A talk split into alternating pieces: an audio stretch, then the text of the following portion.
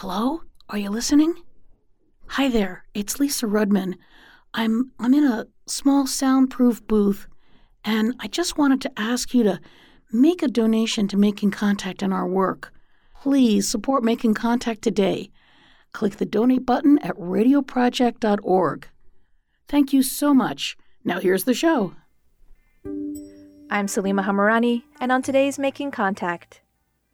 As the housing crisis expands across the country, more and more people find themselves living in encampments, trying to create a home with whatever they have. But even then, they face displacement.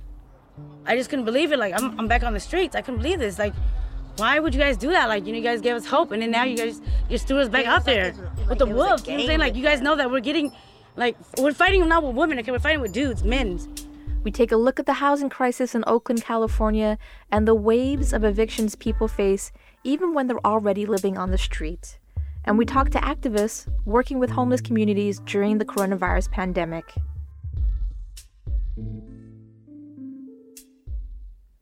The Bay Area has one of the highest homeless populations in the United States. In Oakland, for example, new encampments sprawl under freeways and abandoned lots, and there's something many residents have taught themselves to ignore on the way to work. Less visible, however, are the cycles of evictions unhoused people face at the hands of the city and the toll it takes. Reporter Lucy Kang follows two women as they struggle to find peace and safety on the street.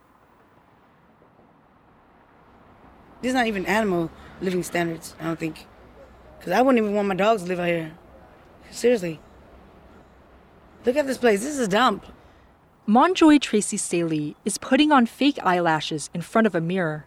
Uh, sorry, I was using your mirror. She's sitting on the porch of a tiny house on a dirt lot.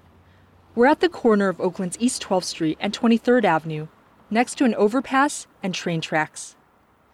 Most people would call this place a homeless encampment. But for people like Tracy, it's as close to home as they're going to find in the Bay Area, one of the regions that's hardest hit by the housing crisis. I visited in January of 2019. That's when I met Tracy. I also met a woman named Kimberly Medrano who lives here. Like Tracy, she says it's hard living in the encampment. There's been a lot of problems, like trash. We only allow the trash to be picked up twice a week. You won't let us have garbage cans or dumpsters to put it in, so we're just throwing it on the ground. The rat population is crazy. There's also a problem with the toilets. Officially, the city provided porta potties, but the contractor didn't clean them on schedule, so they overflowed. What I do is I crap in a bag and get rid of the bag, or I use a bucket and then pour the pee out. There were fires? Fires there all the time. Every other day there was some kind of fire. There's been major fires over there, people know. And there were even a number of deaths. Five deaths that happened here. Feel me that ever since I've been here, five people have died on this ground because of um, natural causes, or they claim it natural causes, but I don't think so. I think it's because because of them being outside and it's so cold, they get sick, you know. So then you know their body can't take because they're old, and they die. Despite all the problems, the residents of the encampment tried to make as best a life as they could. Take Kimberly, for example. She lived in a wooden structure with a smaller tent inside for a bedroom. She used a propane stove for heat, and she got her water from a nearby faucet. And I would heat a little bit on the stove, and I'd have my bowl, and I'd have my mirror right there, and you know, I'd wash my face and brush my teeth and whatever I needed to do. Take a bath sometimes, full bath. Kimberly carved out a home in East 12th and 23rd that gave her some feeling of autonomy and stability. She stayed for that. And because there was no other place to go. The thing is, this encampment was the product of other evictions. Back in 2017, the city of Oakland, California promised this land to an organization called The Village that ran a self governed unhoused community. It was grassroots, backed by local support. And it had the potential to be more stable than most places. But things didn't work out. Tracy was living on a median strip on East 12th and 16th Avenue, a few blocks away. And then the city made her move, which it did to a lot of unhoused people around Oakland. One day, the city dump truck came over and said that, um, you feel me, we have to move from there or they're gonna throw all our shit away. and then the people that can't move their st- the stuff, they're gonna get thrown away, whatever. So they put all their the in their dump truck. We literally put on a dump truck, came here and dumped us out here. Oakland Assistant City Administrator Joe DeVries says it was necessary to shut down the East 12th Street median. That location was was extremely problematic, uh, and some of the activity that was happening there. There were some fires. There were people that were, had built structures in the trees. And the city thought it had a better idea. They evicted everyone off the median and then said they could move to East 12th and 23rd, where the city was just starting to provide some services. But there were too many people for this limited plot of land. We did encourage them to move down to East 12th and 23rd. Um, it was a small group, we think around 12, maybe up highest 15 people. What does encouraged mean? Well, it was one of the few times where people said, Well, where should we go? And we said, Well, if you want to go down here, there's going to be porta potties, weekly garbage service, and hand washing stations, which was a new thing. So at the East 12th median, we're like, all right, yeah, we are closing this. It's dangerous. You can't be here. We, we really feel strongly that we have to close this encampment. That one's just down the street. You can be there. Like it just seemed like a logical thing to, to help with that process. Around the same time, the city evicted several homeless encampments across Oakland, and word got out that the city was letting people stay at East 12th and 23rd. Here's Kimberly again. There's a hundred people there. Hundred people. How much garbage do you think? And then people were just dumping stuff like like a gar like their garbage or their furniture, and we'd have to stop and say, "Look, people live here. Don't do that." It made us look bad. We're not all bad people. We're not all lazy people. We're we're, you know, because all it takes is one person to mess it up. At East 12th and 23rd, everywhere I look are tents or tiny houses and piles of clothes, broken furniture, and trash bags. It feels like a place in transition, and that's because people are getting ready to move out. Not because of the overcrowding or the overflowing toilets, not even because of the rats, but because the city is just days away from evicting everyone. It turns out that the city let the village build a community here before it knew the site had to be cleared for construction. So now everyone has to move, again, into another situation that the city thinks is a better idea.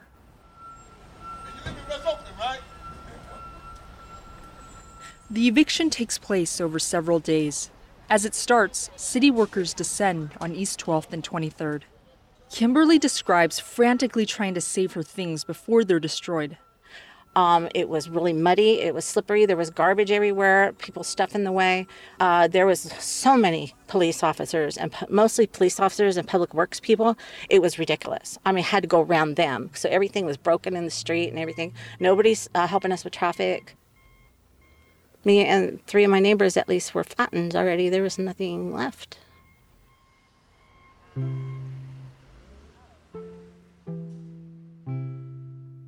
When we think of displacement, we typically think of people being pushed out of apartments or houses, or people forced to move far from cities they used to live in. But there's another type of displacement that's happening in cities across the country. It happens over and over again, nearly every week. On the street, in tent cities or encampments, underpasses or public parks, people who have already lost their homes are forced to undergo the trauma of eviction, not once, not twice, but multiple times. People like Kimberly and Tracy.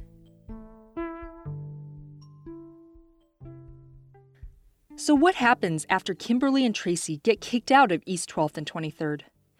Usually, they'd move to another encampment or back onto the sidewalks to await another eviction.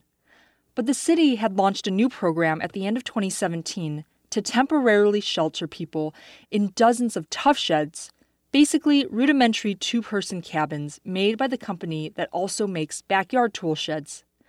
Oakland City officials call them community cabins. The city run Tuff Shed sites are meant to provide emergency shelter to residents for six months and then connect residents to support services. I don't know if we want Talia or Laura to come over. I'm not sure if there's. A, I mean, there's. A, as you can see, there's still construction going on, but I'm not sure if they have a one particular unit they want you to see or not. Assistant City Administrator Joe DeVries shows me the new site right before it's set to officially open. And uh, you can see actually that they're not they're not tool sheds. um, there's there's There's bats of insulation underneath here, and then they have this vinyl. They may be more stable than a tent under an overpass, but they also lack a lot of things houses would have. They don't have full electrical, in part due to just cost and due to safety. We don't have running water at the sites. That's a, that's a heavy lift from a contracting point of view, from a construction point of view. But we do have Lava Mae providing shower services a few times a week. The city's strategy was to open these sites while closing surrounding encampments, and not just on East 12th Street, but all over Oakland. The city originally said there would be enough space at the Tuff Shed site for just about everyone getting displaced. But it turns out they didn't have enough spots for everyone. Here's Joe DeVries four months after the eviction. Um, there were more people at the site than originally were there when we did the census. It was really hard to figure out who actually lived there and who didn't. Sort of from the beginning, there weren't enough spots at the Miller Tuff Sheds to accommodate all the people in the encampment, no? Well, it does mean that, uh, but we don't have enough spots to accommodate the homeless in Oakland in emergency shelter right now. I mean, that's that's absolutely true. That means the city forced a lot of people back onto the sidewalks after they closed the encampment at East 12th and 23rd. That's after the city encouraged people to move to the encampment. Fortunately, Tracy and Kimberly didn't end up on the street, at least not right away. They were both given spots in the Tuff Sheds, which sounds great a little cabin, all to yourself and one other person. A little warmer and more protected. But the sheds come with their own set of problems. They all had to agree to rules. The rules are pretty lax. You pretty much just can't start fires, you can't sell drugs, and you can't be physically violent towards another person. But there are more rules. Leave for more than 72 hours and you lose your spot. You're not allowed burners or open flames. And if you break the rules, you're asked to leave. According to figures the city sent me in July 2019, over 40% of people who left the Miller Avenue Tuff Sheds were evicted for violating the rules. And after living self sufficiently on the streets, or rather being forced to, some people found it hard to adjust to rules and authority. Here's Kimberly Medrano again. Well, come to find out, we're not able to cook here at all. So it's hard. I, am used to cooking. Oh, we're starving, you know, and then we're at the mercy of whatever they cook for, for breakfast, which I don't really cook anything for breakfast. Just one day, maybe they heat something up. You're, you're kind of at their mercy. And, you know, it's at the end of the month. I mean, I, have lost weight. I know that because my, my bra is way too big. So unfortunately, that's where I lose it first. So. And in the end, the Tuff Sheds are not a permanent solution. You're only allowed to stay six months the hope is that we can move people out of there and into housing so that we can invite more people in. But the city's data from July 2019 shows that only about a quarter of people at the Miller Avenue Tuff Shed site went into housing after six months. For the remaining three quarters, people either abandoned the program or were kicked out. And what happens to them next underlines the human cost of these ongoing displacements.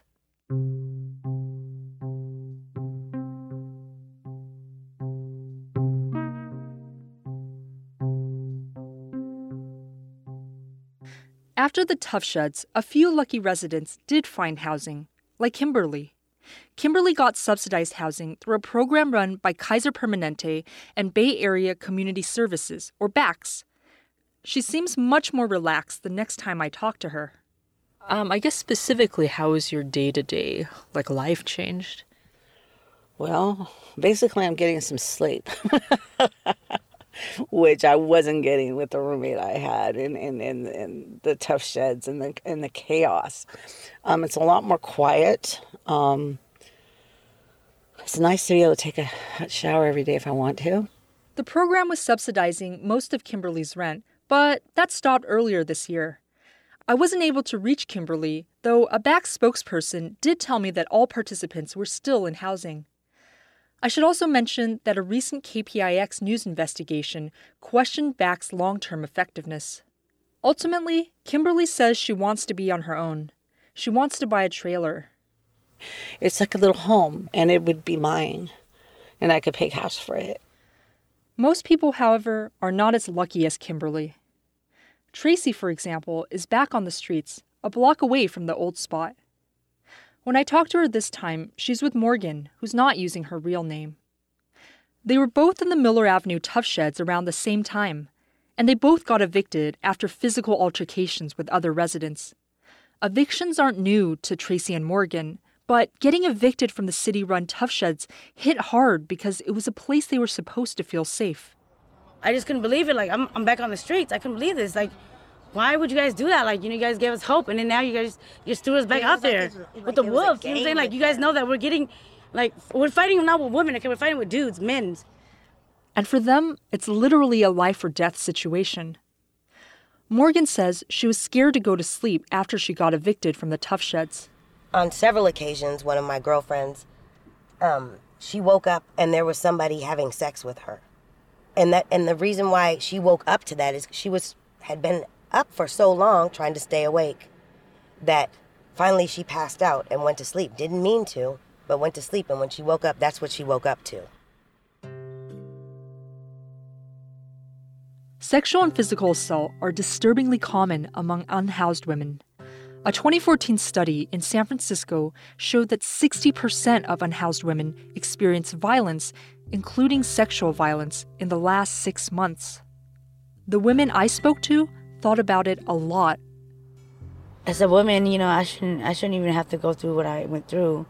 And as of a city, you know, they should have, you know, um, low income housings for people to be able to stay inside so they don't have to live out here to put this, themselves at risk like this, you know. Because I'm fortunate that I'm still alive, but other people would probably not have made it like how I did, you know. It's hard not to feel overwhelmed by the scale of homelessness and stories from women like Tracy and Morgan and Kimberly. But women like them are also on the forefront of changing how the city responds.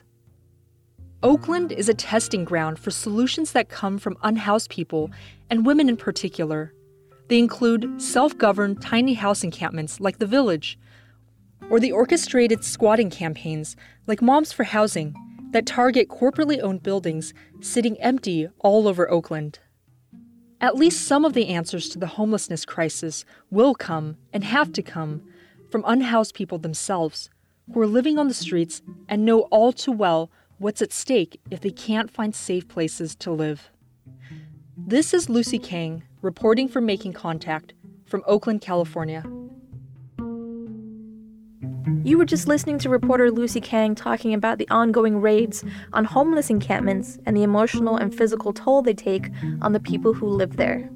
And you're listening to Making Contact. To listen to any past shows, visit radioproject.org. Subscribe to our podcast, get our updates, or support our work at radioproject.org.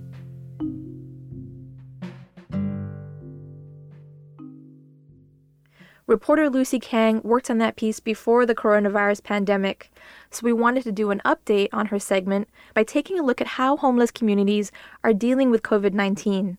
And for that, we got in touch with Candace Elder, Executive Director of the East Oakland Collective. So, Candace, how are people you're working with, particularly the homeless, responding to COVID 19? They are responding as best as they can. Curbside communities have experienced sanitation issues before COVID 19. So that's lack of access to showers, portable toilets, hand washing stations, trash pickup. And then after COVID 19 shelter in place, folks who had gym memberships you know the gym is closed so they can't even use the gym to, to uh, take a shower to wash their hands to clean up there were the mobile shower buses and i believe some of them have suspended their services due to health and safety concerns. So people are relying on supplies but then the supplies are scarce. You know there's like no hand sanitizer in the world right right now. And how are people in curbside communities dealing with the shelter in place order? So i think our unhoused residents are very resilient.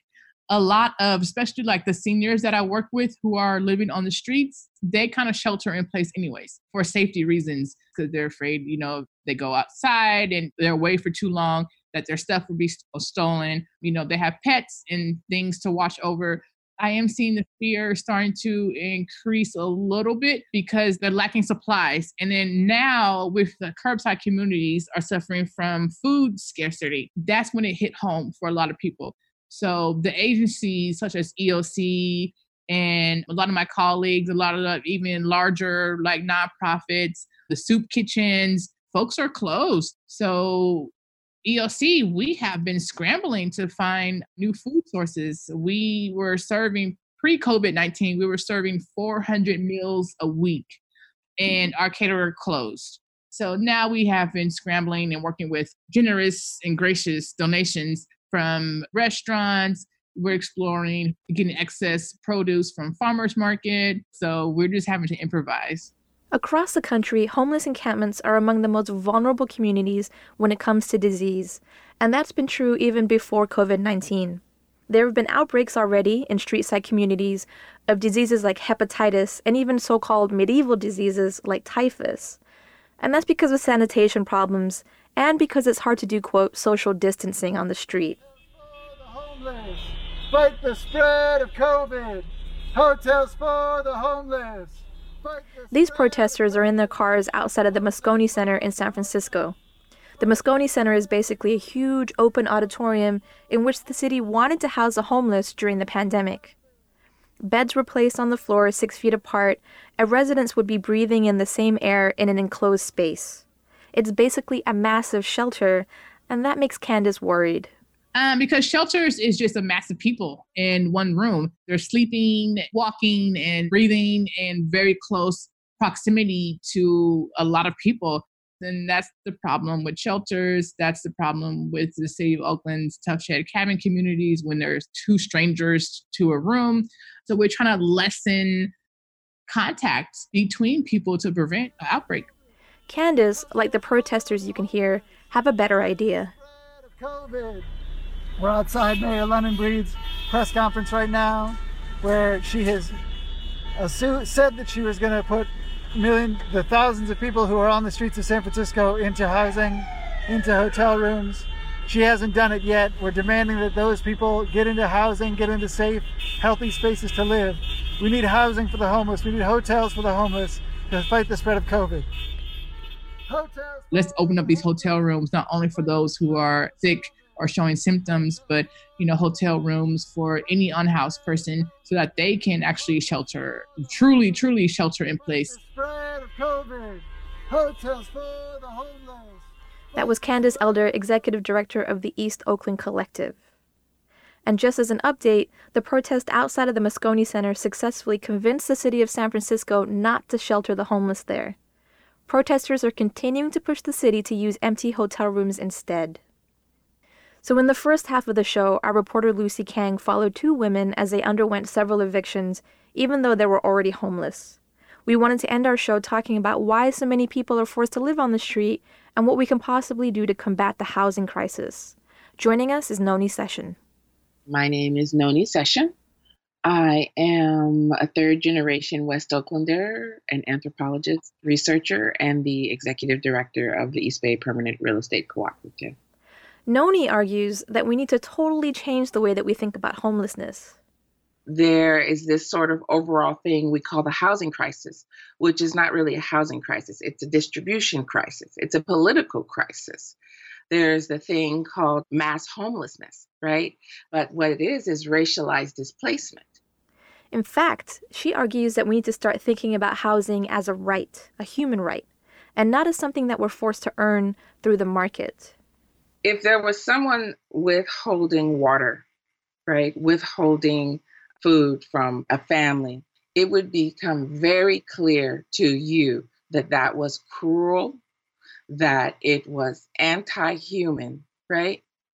If we extract housing from that really kind of insidious symbolic framework called the commodity, then it brings it into the question of humanity and the purpose of cities and governments, which is to take care of its people and make sure its people have their basic needs.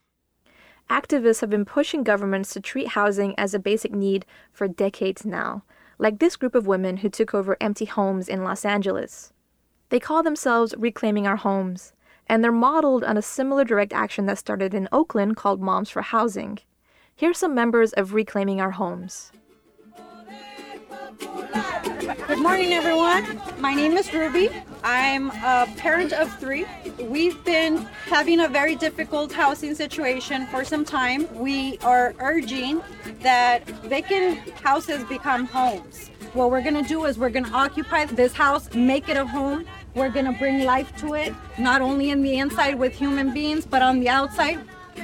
Hello, my name is Marta Escudero. I am from Reclaiming Our Homes. I was born and raised here in California. And when I was growing up, Skid Row was in downtown LA, and now all of California is Skid Row.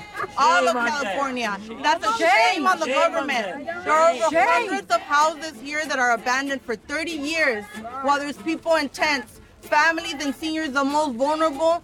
And that's why I'm urging the governor to stand by our side and meet our demands. We want all these houses to be occupied by human beings now, immediately. Right on. Vacant lots, vacant houses. Especially now with the coronavirus, it is really a safety hazard to have all these people on the streets while there's empty houses. They're state owned and they're empty. So we're not doing anything wrong. Other reclaimers are in vulnerable housing situations. For myself, I'm a mother of two daughters, and we've been in unstable housing for a year and a half. And they have this anxiety due to that. And it increases our vulnerability to illness, not only mental Right. health, but physical as well. Right. This Right. is a health hazard. Housing is a human right. Medical on. care is a Right human right. Okay, so Noni, you know, we just heard from some members of Reclaiming Our Homes who had to forcibly take over an empty building for shelter during COVID 19. And my question for you is what surprised you about the way the cities responded to COVID 19 and what they say they can and cannot do?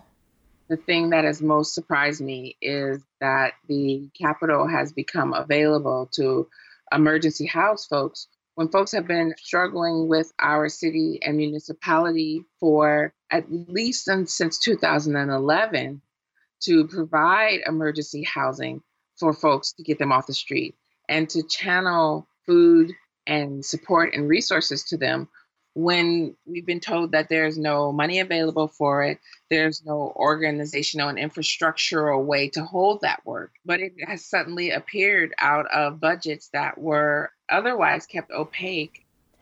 So, okay, do you think there's a way to use that momentum in a time of crisis to keep pushing society to be more fair?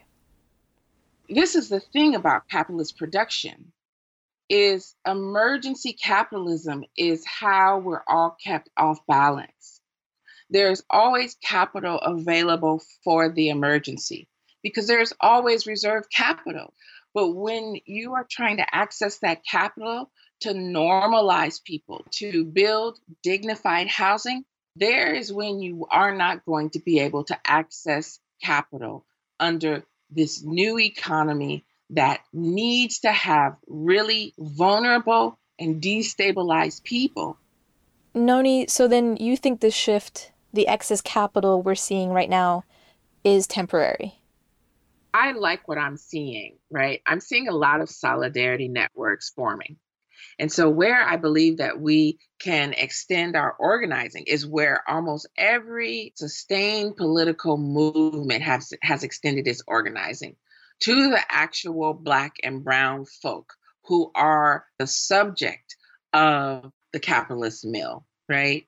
And so it's really great to see the white folk and the privileged folk and even the working class and working poor folk coalescing around this vision. And we need to bring a larger segment of our community into this vision and into this conversation. You were just listening to Noni Session, Executive Director of the East Bay Permanent Real Estate Cooperative, talking about market forces in the housing crisis and how to combat them. And that's it for this edition of Making Contact. And we want to hear from you. What do you think about the housing crisis and coronavirus? Join the conversation on Facebook. Our Twitter handle is making underscore contact, and on Instagram, we're Making Contact Radio Project. The Making Contact team includes Monica Lopez, Anita Johnson, Aisha Chowdhury, Lisa Rudman, Catherine Steyer, and I'm Salima Hamirani. Thanks for listening to Making Contact.